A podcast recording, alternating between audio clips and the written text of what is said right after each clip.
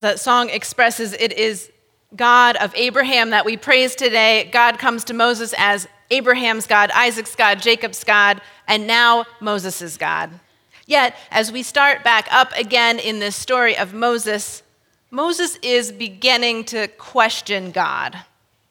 So, listen now for God's presence among us in these questions from Scripture. But Moses said to God, Who am I to go to the Pharaoh and to bring the Israelites out of Egypt? And God said, I will be with you, and this will show you that I am the one who sent you. After you bring the people out of Egypt, you will come back here and worship God on this mountain. But then Moses said to God, if I now come to the Israelites and say to them, The God of your ancestors has sent me to you, they are going to ask me, What's this God's name? So, what, what am I supposed to say to them then? And God says to Moses, I am who I am. So say to the Israelites, I am has sent you has sent me to you. And God continued Say to the Israelites, The Lord, the God of your ancestors, Abraham's God, Isaac's God, and Jacob's God, has sent me to you. This will be my name forever. This is how all generations will remember me. Please pray with me.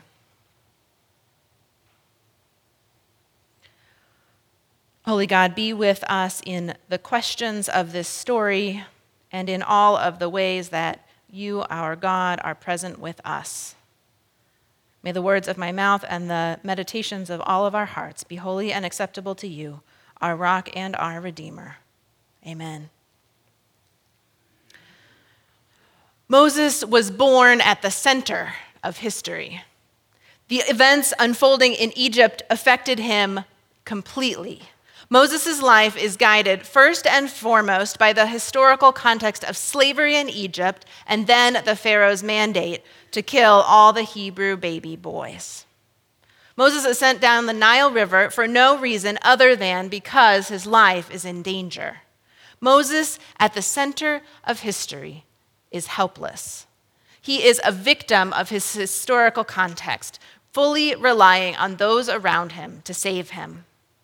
Otherwise, Moses would have died. Then, of course, as you know, Moses is found by the Pharaoh's daughter. She draws him up out of the river, and she, takes, she names him, and she takes him up as her own son. Moses is at the center of history, and yet this time, he is the benefactor, not the victim of history.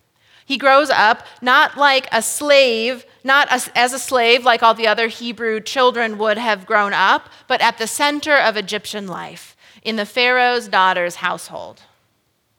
Yet, in chapter 2 of the book of Exodus, the chapter leading up to this wilderness encounter that we read today, Moses' dual standing as both a Hebrew and an Egyptian begins to turn his heart towards his cultural heritage. Moses' bicultural identity causes him to interpret the world differently. He knows his origin story, he knows where he comes from, he knows that in some way the Hebrew people are his people, despite the fact that he stands apart from them, living among the Egyptians. Then, one day, as an adult, maybe for the first time, Moses sees the suffering of his people. And maybe it's literally the first time that he stepped foot out of the palace and he sees the suffering of his people. He sees how bad it is.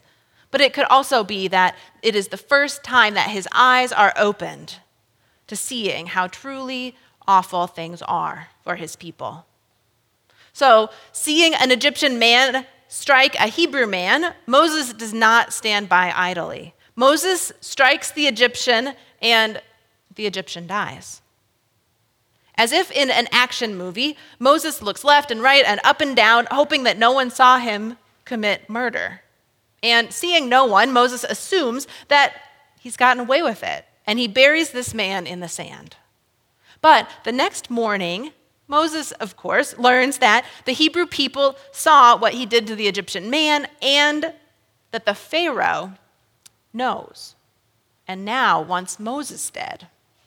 At this point in the story, Moses could have been probably brought back into the fold of his people, right? They could have said, We saw you sticking up for the Hebrew man who was being beat up by the Egyptian. Come to us. We will hide you. We will keep you safe. And yet, instead, the Hebrew community rejects Moses and they distance themselves from him. Moses is rejected from his native community, and now he's wanted for murder by his adopted family. As a fugitive, Moses escapes from Egypt and goes to Midian, a place in what we now know of as the Sinai Peninsula. It is um, the place where Moses ends up settling down. He meets a Midian priest there, he marries her daughter, they have a child, and some time passes. Then, as the readers of the story, we find out that the Pharaoh has died. The man who wants Moses dead is gone. The way is clear for Moses to return to Egypt. And so it is here in Midian, on the edge of the wilderness, that God calls Moses out. Moses is called out of the wilderness back into the center of history. He's called out of his routine and back into the chaos of Egypt. He's called out of his home and back into the unknown historical realities of his people. Now, having heard Moses' story, it's clear that Moses would not have had, had an orthodox religious upbringing. As soon as he was weaned from his mother, Moses was brought to live in the Egyptian palace. So maybe, maybe as a young child, Moses learned the lullabies of his mother, the songs of the Hebrew people, the spirituals that point to God's presence. But then, growing up in the palace, Moses would have been exposed to the Egyptian religious practices. And after that, as he escaped from Egypt and settled in the land of Midian and married a daughter, the daughter of a priest from Midian, he would have been exposed daily to the priestly tradition of the Midian people. And all of that, all of that, Moses' dysfunctional religious history matters. Because when Moses is called out by God, when God calls out to Moses, telling Moses that here and now you are standing on holy ground, God says to him, I am the God of your father, your father Abraham. I am the God of your father Isaac. I am the God of your father Jacob. And in part, Moses understands. He hears that he has heard that his people are suffering. Like God, Moses saw the suffering of his people, and it made Moses so mad that he struck and killed an Egyptian, causing Moses to be rejected by his people and wanted for murder by the Egyptians. So, seeing the suffering of his people was what caused him to be in the wilderness in the first place. In part, Moses gets it, he understands. And yet, Moses doesn't quite get it. Moses has been on this most dysfunctional family vacation. First down the Nile River, then to the Pharaoh's palace, then out on the backside of the wilderness living with a priest from Midian. Who is this God that's coming to him in the wilderness? We hear Moses' questions a little bit differently, don't we? Seeing how diverse his religious experiences have been, who is this God that's coming to him? When Moses asks, Who am I to go to the Pharaoh and bring the Hebrew people out of Egypt? It's not just a sense of humility, it's not just Moses trying to shrug off responsibility. Moses has been rejected by his people, the Hebrews, and he's wanted for murder in Egypt. How could he possibly? But God says, I will be with you. And we're, we're used to hearing this. We're familiar with this. God's presence is affirmed again and again and again. And so we expect that this will be enough for Moses. God will be with him. And Moses cautiously accepts this, but then continues to pepper God with questions. He still wonders who, who will be with me? Who should I say has called me to do this work? Moses asks, If I now come to the Hebrew people and say to them, The God of your ancestors has sent me to you, they're going to ask me. They're going to ask me, What is this God's name? What am I supposed to say to them? And so, God opens wide the gate.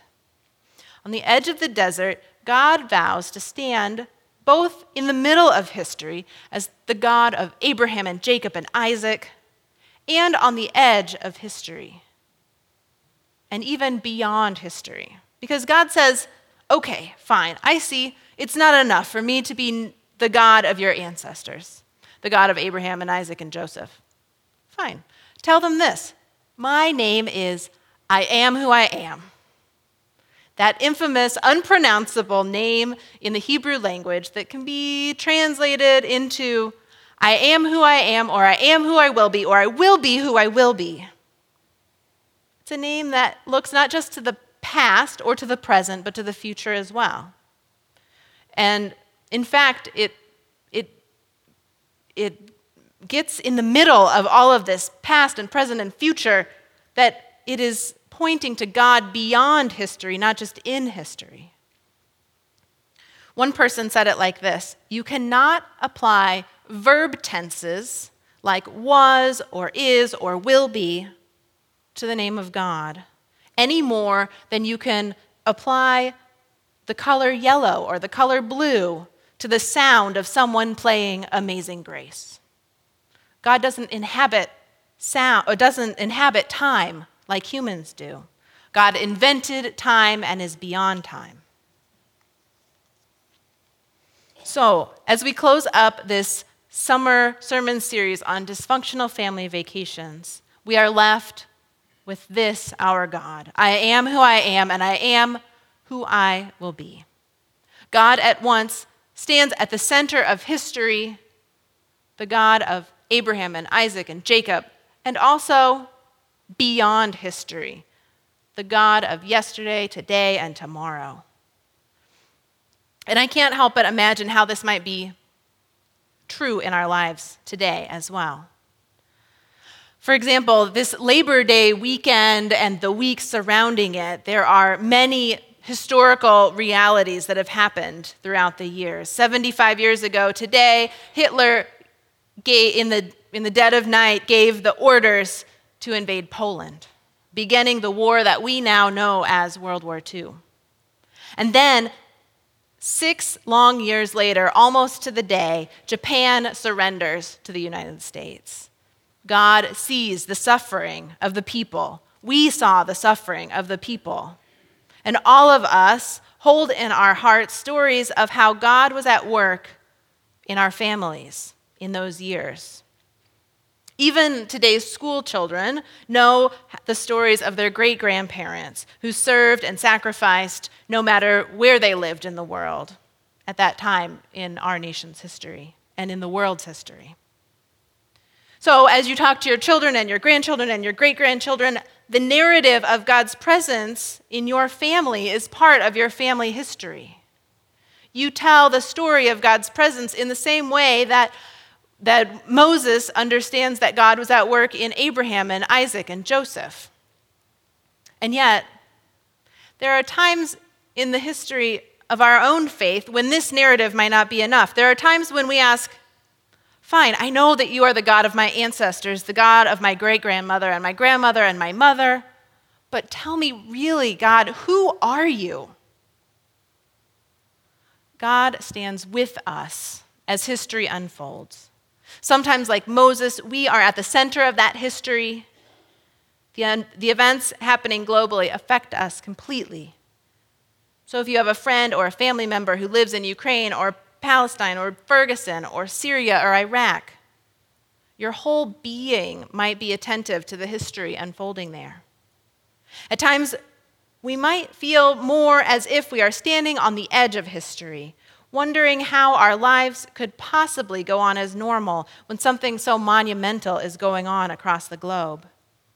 Sometimes we feel like we can affect change, like Joseph, who was able to manage the, the grain supply for the years leading up to the famine. And other times we feel like, what can we really do to bring about peace or justice or reconciliation?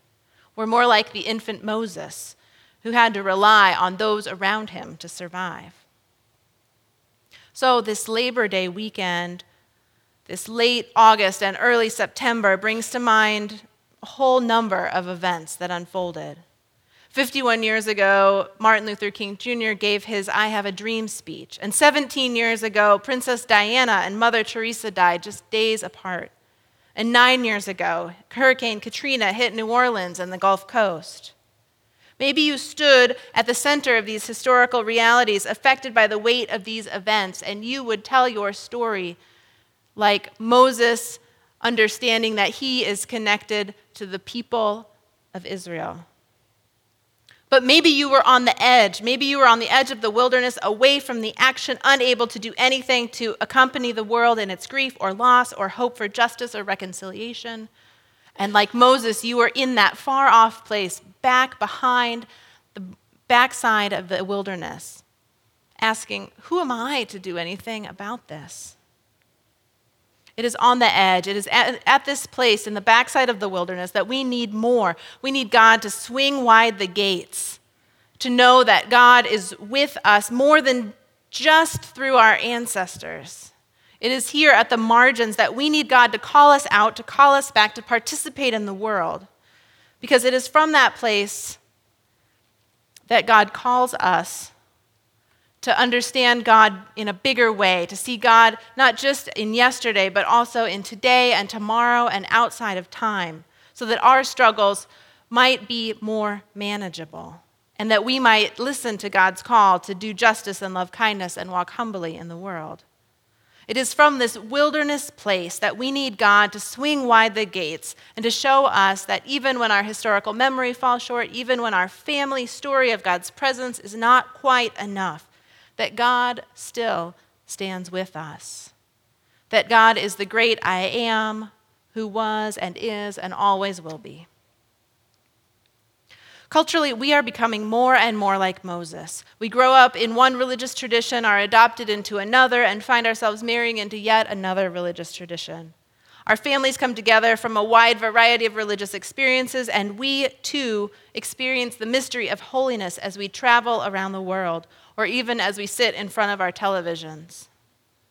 We live in a globally religious, a global religious diverse world. And we can't help but try to understand how God might be present in all of that diversity.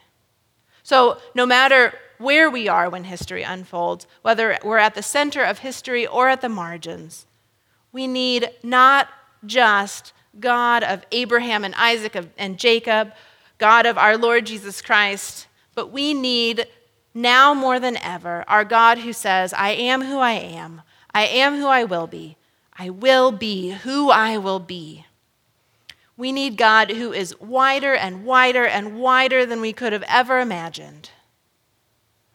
Like we sang in our opening hymn, Morning by morning, new mercies I see.